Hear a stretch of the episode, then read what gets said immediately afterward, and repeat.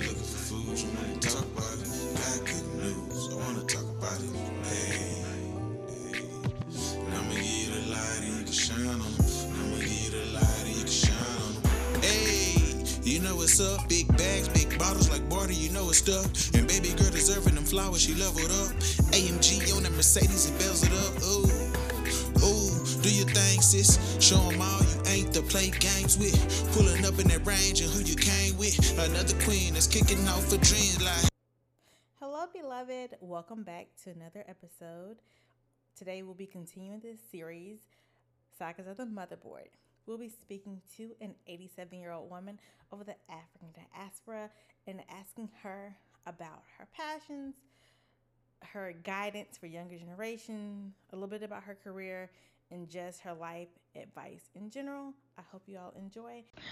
What advice would you give to younger generations of black women?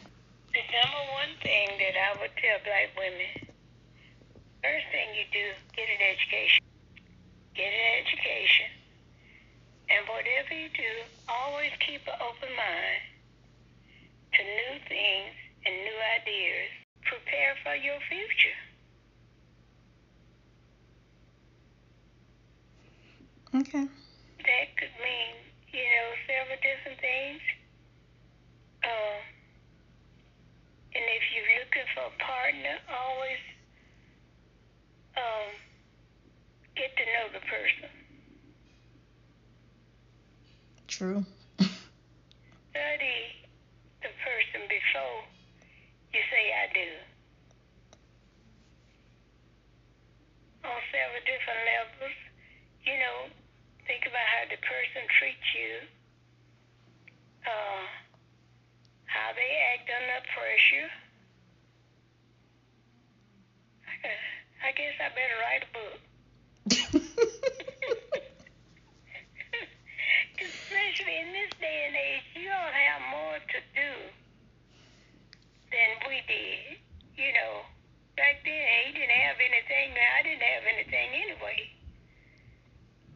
So, but now you all have to kind of like screen the person Yes. And get to know the person, the person's, his personality, and then how he is with his own family.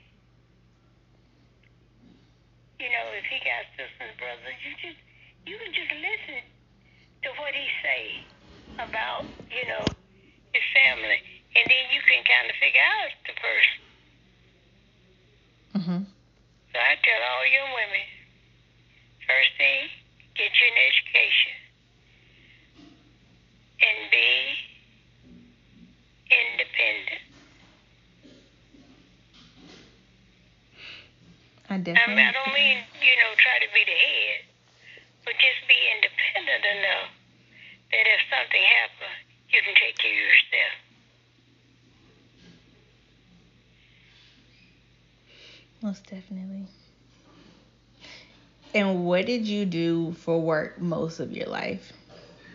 What did I do for work? Mm-hmm. I got out of one and got a job, and I worked at state hospital. And, uh, well, you know, they were connected hospital center, and I was working at, at over at Whitfield, and when I went on maternity leave and went back to work, they would send me to Hudspeth center because they needed somebody to set up medicine. So I stayed there about 15 and a half. And from there, home. Thanks for listening to another episode of Meeting the Madams. And of course, please like and subscribe and send us some of your favorite aunties and grandmas, especially if they are comedians. Have a good week.